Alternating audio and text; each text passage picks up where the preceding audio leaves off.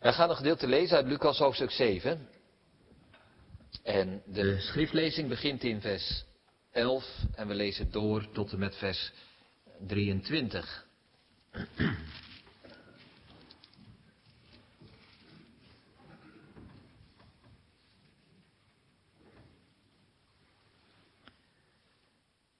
Lucas 7. Het zal gaan over Johannes de Doper. En, uh, het is goed om te weten hoe, hoe belangrijke rol Johannes heeft in het evangelie van Lucas. Heel hoofdstuk 1 ongeveer gaat over de aanzegging en de geboorte van Johannes. Hoofdstuk 3 gaat over zijn prediking. Maar hier in hoofdstuk 7 zullen wij hem opnieuw ontmoeten als hij in de gevangenis zit en een vraag stelt. Lucas 7 vanaf vers 11 lezen wij tot en met 23. Daar spreekt het woord van God. En het geschiedde op de volgende dag dat hij ging naar een stad genaamd Nain. En met hem gingen vele van zijn discipelen en een grote schade.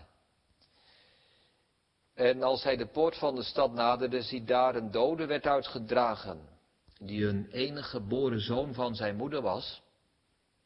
En ze was weduwe.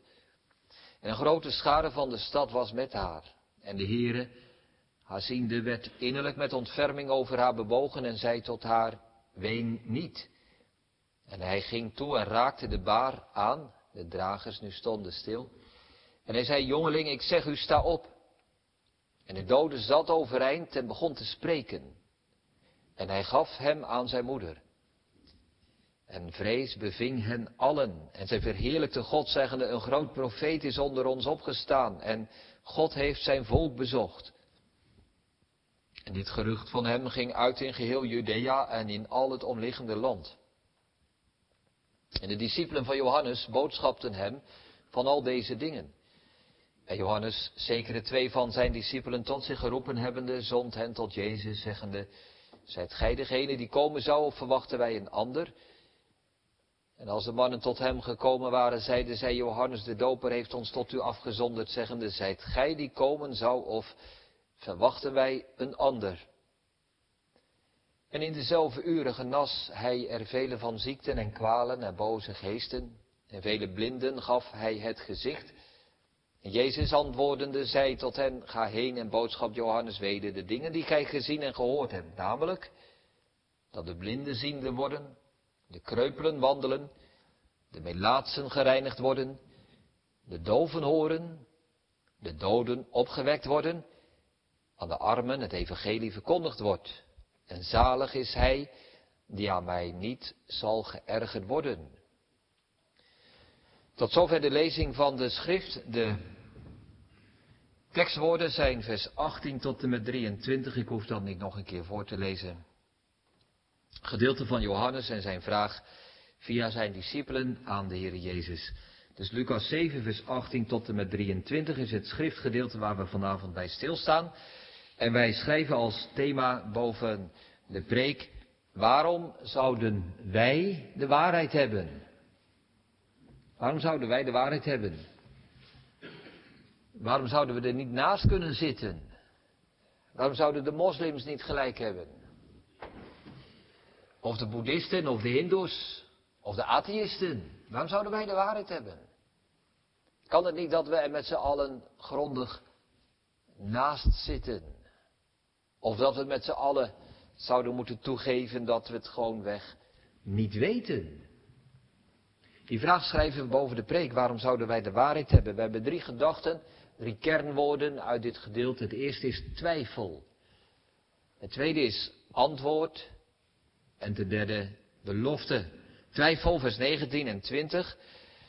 De twijfel van Johannes die een vraag laat stellen via zijn discipelen aan de Heer Jezus. Twijfel. De tweede antwoord, vers 21 en 22. Als Jezus een boodschap meegeeft die zij moeten gaan vertellen aan, aan Johannes de Doper. Antwoord. En ten derde een belofte in vers 23. Een zaligspreking zelfs. Zalig is ieder die aan mij niet zal geërgerd worden. Een belofte.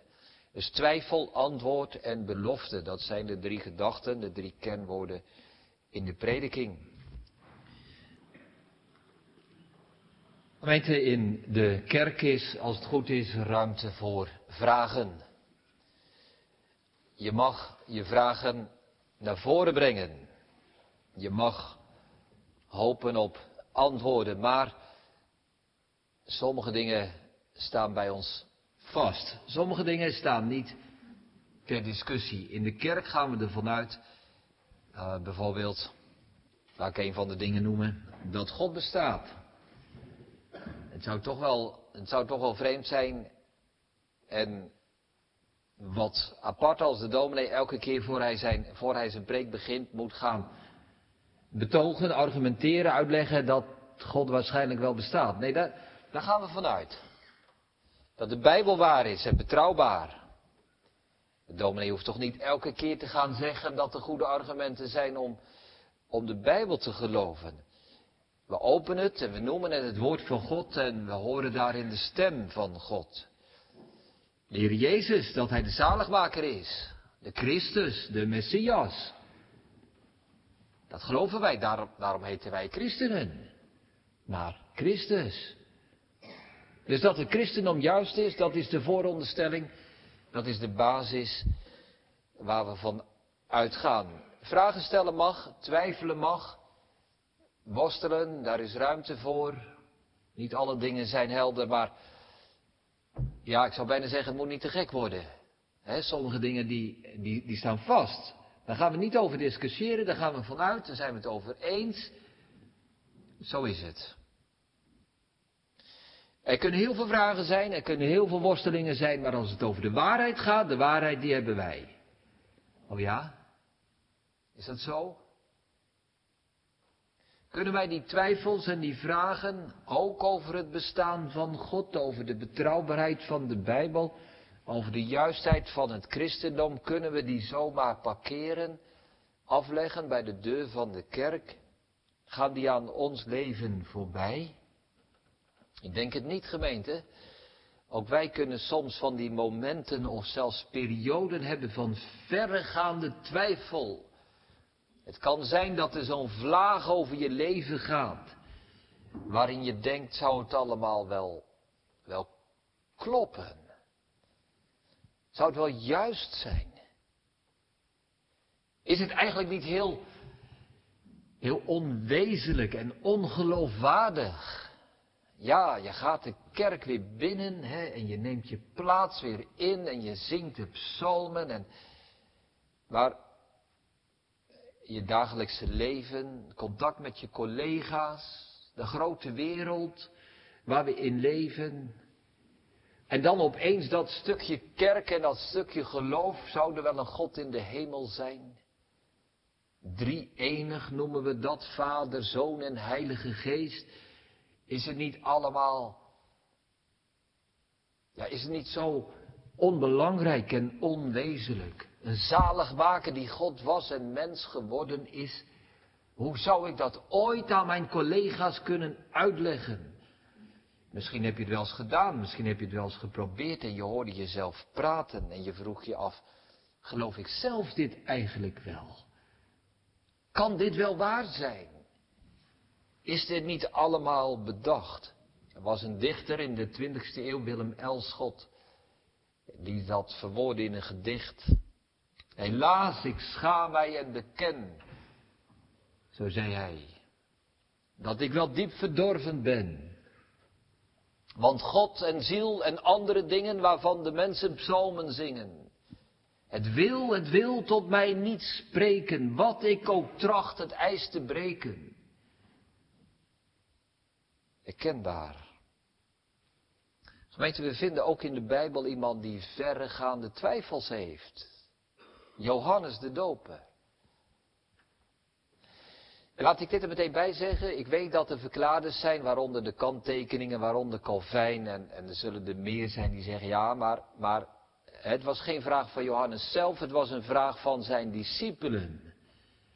En Johannes legt hen de vraag in de mond en zij gaan naar Jezus toe.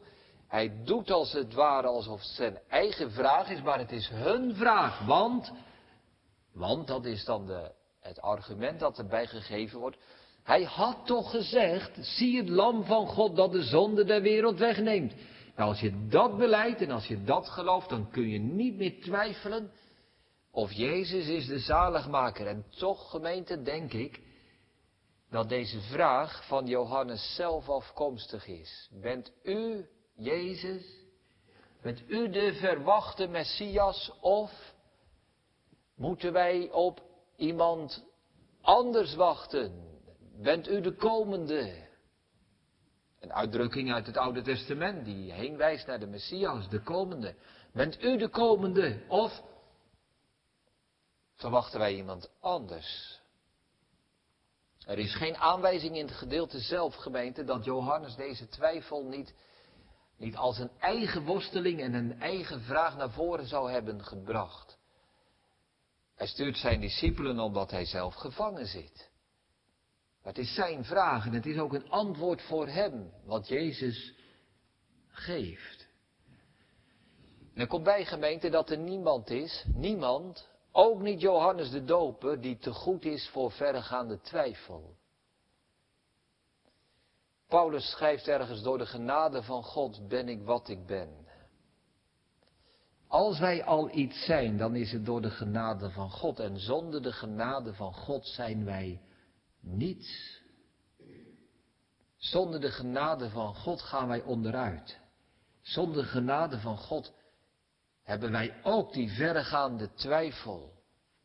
En toch, het kan ons verbazen, het kan ons verrassen. Johannes, Johannes de Doper. Als we, als we bedenken hoe hij aangekondigd is door de engel, als wij bedenken hoe het kinderke Johannes opsprong in de buik van zijn moeder. Voor zijn geboorte al. Toen Maria bij Elisabeth binnenkwam. Die Johannes. Johannes die heel zijn leven heeft gezien als een voorbereiding in de woestijn, in de afzondering. Tot het moment dat hij zou gaan spreken over het lam van God dat de zonde de wereld wegneemt. Er staat in Lucas 3, vers 2 dat het woord Gods tot Johannes kwam. Dus hij kon zelfs vertellen, hij kon het zich herinneren dat God tot hem gesproken heeft, rechtstreeks dat hij nu moest gaan prediken. En zeggen, de Heer is gekomen, bereid de weg des Heeren, maak zijn vader recht. De Johannes. Johannes, de Heer Jezus zelf vertelt over hem iets verder in dit hoofdstuk, Lucas 7, vers 28. Niemand van vrouwen geboren is groter dan deze Johannes. Wat heeft hij daar gepreekt met overtuiging en kracht en gewezen naar het lam van God dat de zonde der wereld wegneemt. En nu twijfel, twijfel. Geen bijkomende twijfel over, nou ja, de, de randen zeg maar, het laatste puzzelstukje wat nog ontbreekt, maar het grote plaatje is wel duidelijk. Nee, verregaande, fundamentele twijfel. Bent u de Christus of niet? En als u het niet bent, dan is al mijn prediking te vergeefs geweest en dan is al mijn inzet zinloos geweest, dan is mijn hele leven een vergissing, dan heb ik al die duizenden mensen de verkeerde boodschap voorgehouden. Zo ver gaat de twijfel. Waar komt dat vandaan, gemeente? Valt daar iets over te zeggen dat die twijfel in het hart van Johannes naar boven komt? Ja, ik denk het wel. Het zou goed kunnen dat zijn twijfel mede voortkomt door verwarring over wat hij van Jezus hoort. We lezen in vers 18 en de discipelen van Johannes boodschapten hem al van al deze dingen. Dus hij hoort al die geruchten wat er gebeurt, maar hij weet natuurlijk ook wat hij zelf gepreekt heeft. En heeft gezegd, die na mij komt zal u dopen met de Heilige Geest en met vuur. Met oordeel. Zijn band is in zijn hand, hij zal zijn dorsvloer doorzuiveren. En het kaf zal hij met onuitblusselijk vuur verbranden. Het oordeel, dat had hij verwacht. Maar hij hoort niets over oordeel. Hij hoort alleen maar over genezing en redding, over blinden, die ziende worden en doven, die horen, over melaatsen, die gereinigd worden, over doden zelfs, die levend worden, maar waar is het oordeel? Verwarring. Wat ook meespeelt, ongetwijfeld, is dat hij op dit moment in de gevangenis zit. In de burcht Magaires, huidige Jordanië. Hij is erop gesloten. En het krijgt nog meer zeggingskracht als wij ons realiseren dat Johannes op dit moment 32 jaar is of zo. 30 jaar van zijn leven staan in het teken van de voorbereiding op het moment dat hij gaat prediken. En hij heeft maar een paar maanden gepreekt. Niet langer, een paar maanden. En toen is hij al gearresteerd door Herodes, meegenomen, opgesloten in de gevangenis al daar. En dan zit hij op dit moment al meer dan een jaar. Dus hij zit al langer in de gevangenis dan die periode dat hij gepreekt heeft. En hij weet dat zijn lot onzeker is. En hij weet dat hij overgeleverd is aan de grillen van Herodes. En als Herodes besluit om hem te doden, dan is zijn leven voorbij. En zo is het ook gegaan. We weten het. Dus denk je in, een jonge man van 31, 32 jaar die daar zit met de onzekere toekomst. En dan, dan kunnen de vragen en de twijfels en de onzekerheid naar boven komen. Zo gaat het bij ons ook, toch? Als je leven zijn gangetje gaat, alles redelijk op orde, dan geloven we het wel. Maar als de zorgen komen, als de dood binnenkomt, als de, de moeilijkheden en het verdriet van het leven komen, als we vermoeid zijn, depressief, burn-out, uitgeput. Dan komen die vragen naar boven. Heeft het wel zin? Is het wel geloofwaardig? Is het wel nuttig? Wat heb ik er eigenlijk aan? Gaat dat wel, al die verhalen en die boodschappen uit de Bijbel, gaat dat wel over mijn leven? Zouden wij de waarheid hebben. Waarom zouden wij de waarheid hebben? Twijfel. En toch gemeente zien we iets heel moois bij Johannes. Hij gaat met zijn twijfel naar de Heer Jezus toe. Niet letterlijk, hij kan er niet heen, maar hij stuurt zijn twee discipelen met deze vraag. En we zien ook dat zij goede overbrengers van de boodschap zijn, want de vraag wordt ongeveer letterlijk doorgegeven. Zijt gij, zegt vers 19, degene die komen zou, of verwachten wij een ander? En zij zeggen tegen de Heer Jezus, vers 20, zijt gij die komen zou, of verwachten wij een ander? We gaan naar onze tweede gedachte, het antwoord. Allereerst dit gemeente, Jezus geeft een antwoord. Hij zegt niet, op die vraag ga ik niet in. Hij zegt niet, ja, sommige vragen mag je stellen, maar sommige dingen die staan bij ons gewoon vast. Het moet niet te gek worden. Hij zegt ook niet, ik had deze vraag van andere mensen verwacht, maar ik ben toch wel teleurgesteld in jou, Johannes, dat jij nu precies deze vraag stelt. Dat valt me wel van je tegen. Nee, gemeente, niets van dat alles. Jezus ontvangt die vraag en Jezus geeft antwoord. En het is voor ons een aansporing om al onze vragen, al onze noden, al onze worstelingen, twijfels bij Jezus neer te leggen. Vertel het hem. Leg het voor hem neer in het gebed. Geen vraag zal onbeantwoord worden gelaten. Er komt nog eens bij, gemeente, waarom de Heer Jezus op deze vraag ingaat. En dat is omdat het de belangrijkste vraag van het Nieuwe Testament is. Als er één vraag belangrijk is, dan is het deze vraag. Is Jezus de Messias of niet? We kunnen het hele Oude Testament zien als een verzameling van boeken die heenwijzen naar iemand die komen zou en waar eigenschappen kenmerken gegeven worden van de gezalfde, van de Christus, van degene die komen zou.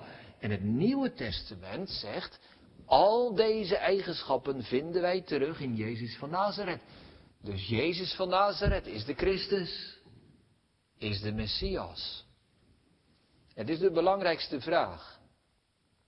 En als er mensen hier zijn, ik deze vraag wel eens stellen, dan moeten zij niet denken, ik mag die vraag niet stellen, maar dan moeten wij ons realiseren dat het de belangrijkste vraag van het Nieuwe Testament is. En ik zeg er zelfs dit bij gemeente, als het voor ons niet de belangrijkste vraag is, dan gaan andere vragen, onze vragen, de plaats innemen van de belangrijkste vraag. Dan schuiven wij onze vragen en vraagjes naar voren. En dan gaan die belangrijk worden. En u kent vast die uitdrukking. Als bijzaken de hoofdzaak worden, wordt de hoofdzaak een bijzaak. Wij moeten deze vraag als centrum houden, ook in ons christen zijn, ook in de christelijke gemeente. Want, want als wij deze vraag beantwoorden, krijgen wij ook op heel veel andere vragen een antwoord. Iemand zegt misschien, ik weet niet of God bestaat. Staat dat los van deze vraag of Jezus de Messias is? Nee, gemeente, dat hangt ermee samen. Als Jezus de gezondene is, moet er iemand zijn die hem gezonden heeft. Namelijk God. Dus ziet u hoe die vraag over Jezus ook betrekking heeft over de vraag of God bestaat. Iemand zegt, ik weet niet of de Bijbel waar is en betrouwbaar is. Als Jezus de Messias is, als al die beloften van het Oude Testament in hem vervuld zijn, dan blijkt daarmee dat die beloften geloofwaardig zijn en betrouwbaar. Dus het zegt ook wat over de betrouwbaarheid van de Bijbel. Als Jezus de Messias is, leert ons dat ook iets over het gewicht en de ernst van de zonde. Want het is wel een Messias die lijden moest en sterven moest. En eer God de zonde ongestraft liet blijven, heeft hij ze aan zijn eigen lieve zoon met de bittere en smadelijke dood van het kruis gestraft. Dat zegt ons het antwoord op die vraag wie de Messias is. Er zijn nog veel meer dingen die antwoord vinden in dit ene punt. Wat mij zelf ook wel helpt, gemeente, wat mij wel helpt is om te weten, heel veel dingen kan ik niet met zekerheid weten. Maar als Jezus geloofwaardig en betrouwbaar is, mag ik ook Hem geloven. Laat ik nog een keer dat voorbeeld nemen of God bestaat. Je kunt daarmee aangevallen worden, je kunt daarmee, je kunt daarover twijfelen, zou het wel waar zijn, bestaat God? Maar dan mag je denken aan de Heer Jezus. Geloofde Jezus in het bestaan van God? Ja, absoluut. Dat is wel duidelijk. Jezus geloofde dat God bestond. Nou, als Jezus zijn hele leven gestempeld is door het besef dat God bestaat, en als ik Jezus betrouwbaar vind, dan kan ik het ook geloven. Niet omdat ik het allemaal begrijp en kan verklaren en bewijzen, maar als Jezus iets geloofde, dan vind ik het ook geloofwaardig. Jezus geloofde in een hemel en een hel. Kan ik dat bewijzen? Als mensen vragen, bewijs is dat er een hemel is en bewijs is dat er een hel is. Ik kan het niet bewijzen, maar Jezus geloofde het en dan doe ik het ook. Jezus was overtuigd van de ernst van de zonde. Hij heeft zijn leven ervoor gegeven. Kan ik altijd de ernst van de zonde voelen en ervaren? Helemaal niet. Als Jezus erin geloofde, laat ik er dan ook in geloven. Dus dit is de belangrijkste vraag die we stellen kunnen. Is Jezus degene die komen zou of verwachten wij een ander?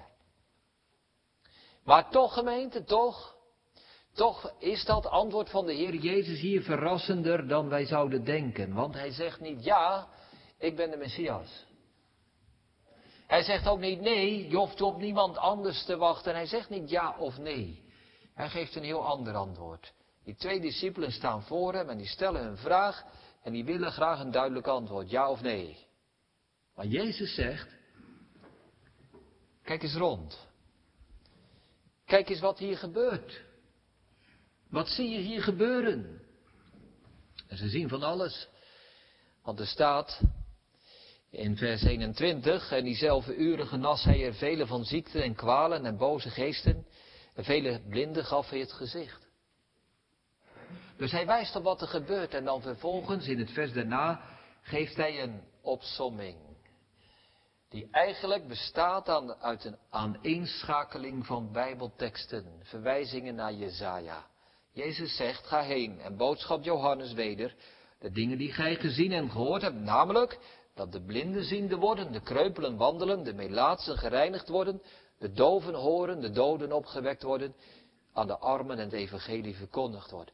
En Johannes, reken maar, was thuis in de Bijbel. Die hoort in deze opsomming de klanken van Jezaja. Ik zal de teksten noemen, gemeente, die in dit gedeelte meeklinken. Jezaja 26, vers 19. Daar staat, uw doden zullen leven, ook mijn dood lichaam. Zij zullen opstaan, waak op en juicht, gij die in het stof woont. Doden zullen leven. Jesaja 29, vers 18, en te dien dagen zullen de doven horen de woorden van het boek. En de ogen der blinden, zijnde uit de donkerheid en uit de duisternis, zullen zien. Doven en blinden. Jesaja 35, vers 5. Als dan zullen de ogen van de blinden opengedaan worden en de oren van de doven zullen geopend worden. Jesaja 61, vers 1. De geest des Heeren, Heeren is op mij, omdat de Heere mij gezalfd heeft, Messias, gezalfde, om een blijde boodschap te brengen aan de zachtmoedigen. Hij heeft mij gezonden om te verbinden de gebrokenen van hart, om de gevangenen vrijheid uit te roepen en de gebondenen opening van de gevangenis. Dus de Heer Jezus wijst op wat er gebeurt en hij wijst op het profetische woord. En hij verbindt die dingen samen. En als wij het Lucas-evangelie als het ware achteruit gaan lezen, de hoofdstukken die hiervoor afgaande, waar vers 18 betrekking op heeft, en de discipelen van Johannes boodschap te hebben van al deze dingen, welke dingen zijn dat dan? Lucas 4, vers 31 tot 37, daar staat hoe hij boze geesten bestraft en uitwerpt. Lucas 4, vers 38 tot en met 40 staat de genezing van de zieke schoonmoeder van Petrus. Hoofdstuk 5, vers 12, de genezing van een Melaatse. Hoofdstuk 5, vers 17 tot 26, de genezing van een verlamde man. En een gedeelte dat we meegelezen hebben in de schriftlezing, Lucas 7, vers 11 tot en met 17, een dode die levend wordt. Dat is het antwoord van de Heer Jezus. Kijk wat er gebeurt. Leg het naast de schrift. Trek je conclusie. Is dit de Messias? Ja of nee? Ziet u gemeente, het gaat Jezus niet alleen om de waarheid. Ja, dit is waar, ja of nee. Maar hij wijst op de uitwerking, op de kracht van de waarheid. Er gebeurt wat. Er gebeurt wat. De waarheid zal u vrijmaken. Nou, daar zit de les in, ook voor ons. Waarom zouden wij de waarheid hebben? Hoe weet je dat? Iedereen beweert toch dat hij de waarheid heeft. Vraag aan tien kerken in Nederland of zij de waarheid hebben en ze zeggen allemaal ja. De zuivere waarheid, de bevindelijke waarheid, de echte waarheid, de volle waarheid. Maar wie heeft er gelijk? Hoe kun je dat weten? Hier zit een antwoord in. De waarheid zal u vrijmaken. Als de waarheid er is, gemeente, gebeurt er wat. Bisschop Royal heeft in zijn verklaring van, van Lucas het volgende gezegd. Ik geef het door wat deze Godgeleerde heeft gezegd. Het antwoord van onze Heer Jezus op de vraag van Johannes' discipelen bevat een grote praktische les. Wij doen er goed aan die les te onthouden. Zijn antwoord leert ons hoe wij kerken en predikanten kunnen toetsen. Door de werken die zij doen en de vruchten die zij voortbrengen te onderzoeken. Willen wij weten of een kerk waar is en betrouwbaar, willen wij weten of een dienaar werkelijk door God geroepen is en gezond is in het geloof, dan moeten wij de aloude regel van de schrift toepassen. Aan hun vruchten zult u ze kennen. Zoals Christus, zegt Royal, zoals Christus herkend kon worden door zijn werken en door zijn leer, zo geldt dit ook voor ware kerken van Christus en voor ware dienaars van Christus. Hij gaat verder. Als degenen die dood zijn niet levend worden gemaakt, als de blinden niet ziende worden, als aan de armen het evangelie niet verkondigd wordt, dan moeten wij vrezen dat Christus aanwezigheid er ontbreekt. Waar Hij is, waar Christus is, daar is niet alleen maar beleidenis en vormen, ceremoniën en het uiterlijk van godsdienst. Waar Christus is, daar zal zijn werk werkelijk en zichtbaar aanwezig zijn in harten en levens. Aldus Royal. De waarheid, gemeente, is iets wat er gebeurt. Mag u, mag jij dat zeggen? Geldt dat ook voor, voor jullie als gemeente? Stel dat iemand hier komt en zegt, bewijs mij eens dat jullie de waarheid hebben. Toon eens aan dat jullie gelijk hebben en niet anderen. Kunnen wij dan zeggen, zoals Jezus zegt, kijk wat er gebeurt? Is er iets wat er gebeurt in de gemeente? Worden er doden levend? Zijn er blinden die gaan zien? Zijn er doven die gaan horen? Wordt aan de armen het evangelie verkondigd? Of moeten wij eerlijk zijn, gemeente? Kunnen wij wel prat gaan op de waarheid? De zuivere waarheid misschien? Maar gebeurt er helemaal niets? Dan moeten wij ook maar niet geloven dat wij de waarheid hebben. Want de waarheid zal u vrijmaken. We gaan naar onze derde gedachte, belofte. We hebben ten eerste de twijfel gezien van Johannes en ten tweede het antwoord van de Heer Jezus. Ten derde belofte, vers 23. En zalig is hij die aan mij niet zal geërgerd worden. Er staat niet beschreven in de Bijbel wat er gebeurd is toen die discipelen teruggingen van het gesprek met Jezus naar de burcht Magairus, waar Johannes opgesloten is. Staat ook niet wat er gebeurde toen hij het antwoord van Jezus ontving via zijn discipelen. Maar wij kunnen ons daar wel iets bij voorstellen. Wij kunnen ons in ieder geval afvragen of, of Johannes tevreden is geweest. Zou dit afdoende voor hem zijn geweest, gemeente? Of of zou Johannes nog meer vragen hebben gehad en zeggen, ja maar, ik zit nog met deze vraag, of ik heb daar nog geen antwoord op, of dit is nog niet bewezen. Om eerlijk te zijn, denk ik van wel. Ik denk dat het antwoord dat Jezus gaf aan Johannes niet, niet alle vragen, alle twijfels heeft weggenomen. Zelfs de wonderen van de Heer Jezus, zelfs de wonderen van de Heer Jezus zijn geen onweerlegbaar bewijs. Waarmee 100% zeker is dat Hij de Messias is. Nee gemeente, dit antwoord dat Jezus geeft, vraagt ook nog steeds bij Johannes en bij ons om overgave. Om een, ja, om een wilskeuze om een beslissing. Het is waar. Het is genoeg om op te vertrouwen, maar het is tegelijkertijd te weinig om het te bewijzen. Het is genoeg om een appel te doen, om ons op te roepen tot geloof, maar het is te weinig om ons daartoe te dwingen. Er wordt inderdaad, ons verstand wordt ingeschakeld als wij dit lezen. En het mogen leggen naast de schrift, maar onze wil wordt niet uitgeschakeld. Zo komt dit antwoord van de Heer Jezus tot Johannes en zo komt het ook tot ons. Het vraagt om een overgave aan deze Messias op hoop van zegen. In het vertrouwen dat Hij werkelijk de Messias is en zijn kracht in onze levens zal bewijzen.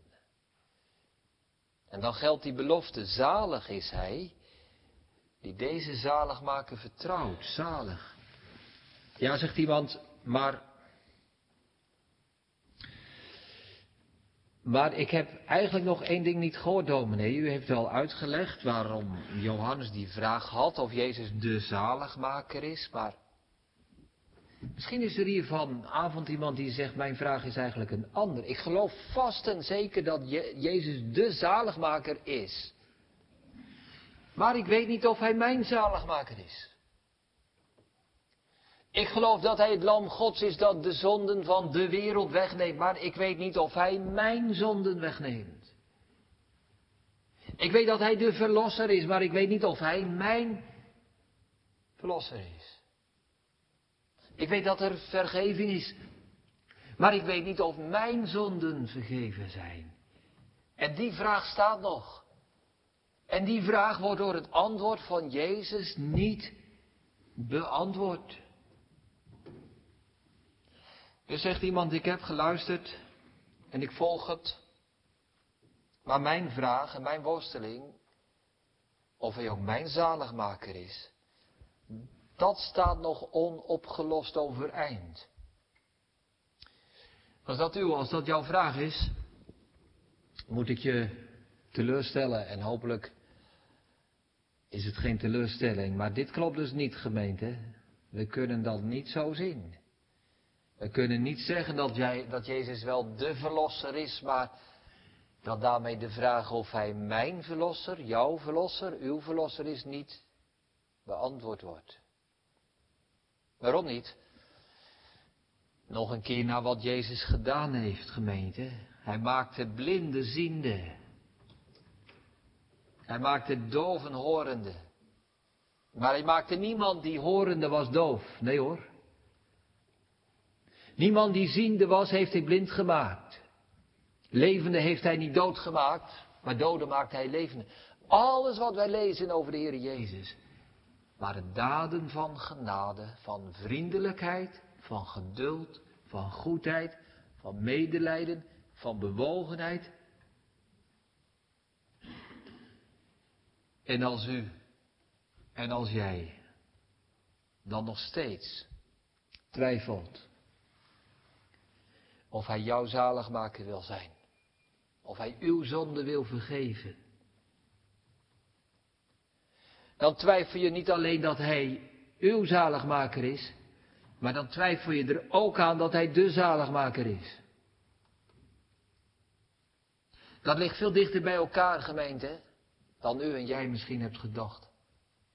Als dit de zaligmaker is, die alleen maar goed heeft gedaan, alleen maar genade uitdeelde. Alleen maar vergeving schonk. En als dit jou niet brengt tot geloof en overgave. Als je maar blijft zitten en blijft hangen in je eigen twijfel en aarzeling en ongeloof. Dan stoot je je aan deze zaligmaker. Zo sluit Jezus de woorden af die hij meegeeft aan de discipelen van Johannes. Zalig is iedereen die zich niet aan mij ergert. En dat woord ergernis betekent niet hè, de frustratie in het dagelijkse leven. Je ergert je aan, nou ja, duizend en één dingen. Nee, het is niet je emotie van de ergernis. Een Griekse woord voor ergernis betekent dat iemand struikelt, dat iemand ten val komt. Dat hij de loop niet kan voortzetten. Er zijn mensen, zegt Jezus, die zich aan hem ergeren. Er zijn mensen die zich aan hem stoten. Er zijn mensen die uitzien naar een andere Messias. En daardoor vallen. Jezus is ook een obstakel. Hij zegt het zelf in Johannes 15.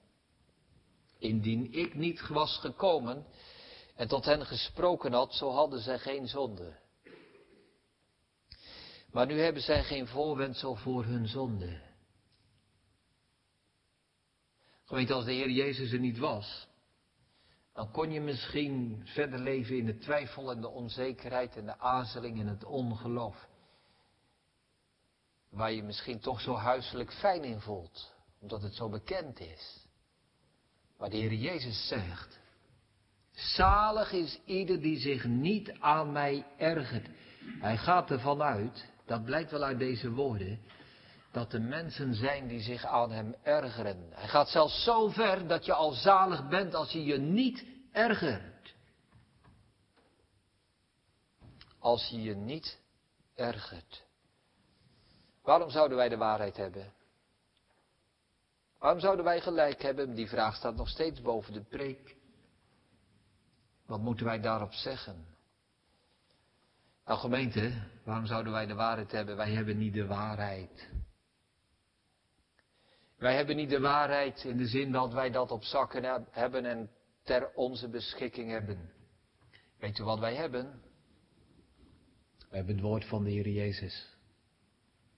We hebben Christus. We hebben zijn daden. We hebben zijn beloften. Dat is wat wij hebben.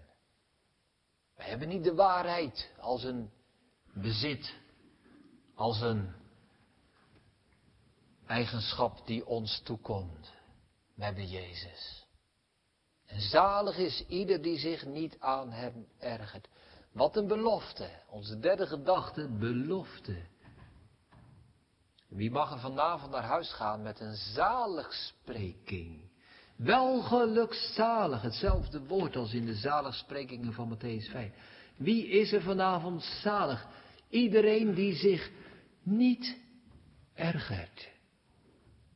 Die geen aanstoot neemt aan deze Jezus, die wordt vanavond zalig gesproken. Zalig zijn dat de mensen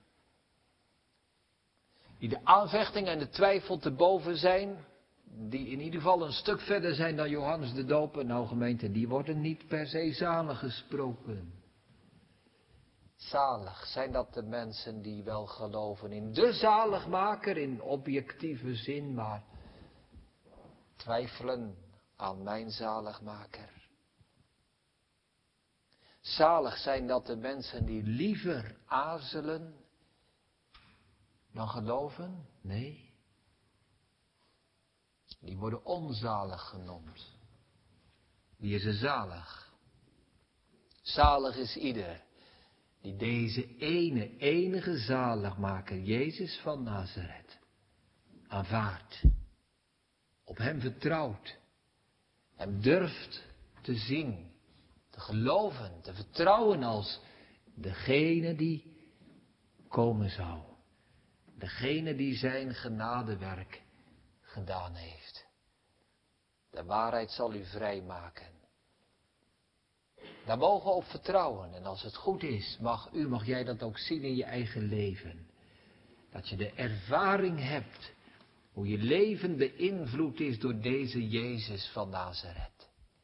Je kunt het misschien niet bewijzen. Je kunt het niet verklaren. Je kunt het niet beargumenteren dat wij de waarheid hebben. Maar één ding weet ik. Dat ik vroeger blind was. En nu zie. Eén ding weet ik. Dat ik vroeger doof was en nu mag horen. Eén ding weet ik, dat ik vroeger dood was en nu leef. Eén ding weet ik, dat aan arme mensen zoals ik de rijke boodschap, de goede boodschap van het evangelie verkondigd wordt. En dan mogen wij zeker zijn, gemeente, dat wij niet zullen vallen, niet geërgerd zullen worden, niet zullen struikelen, want hij belooft het. Uw onbezweken trouw zal nooit mijn val gedogen. Amen.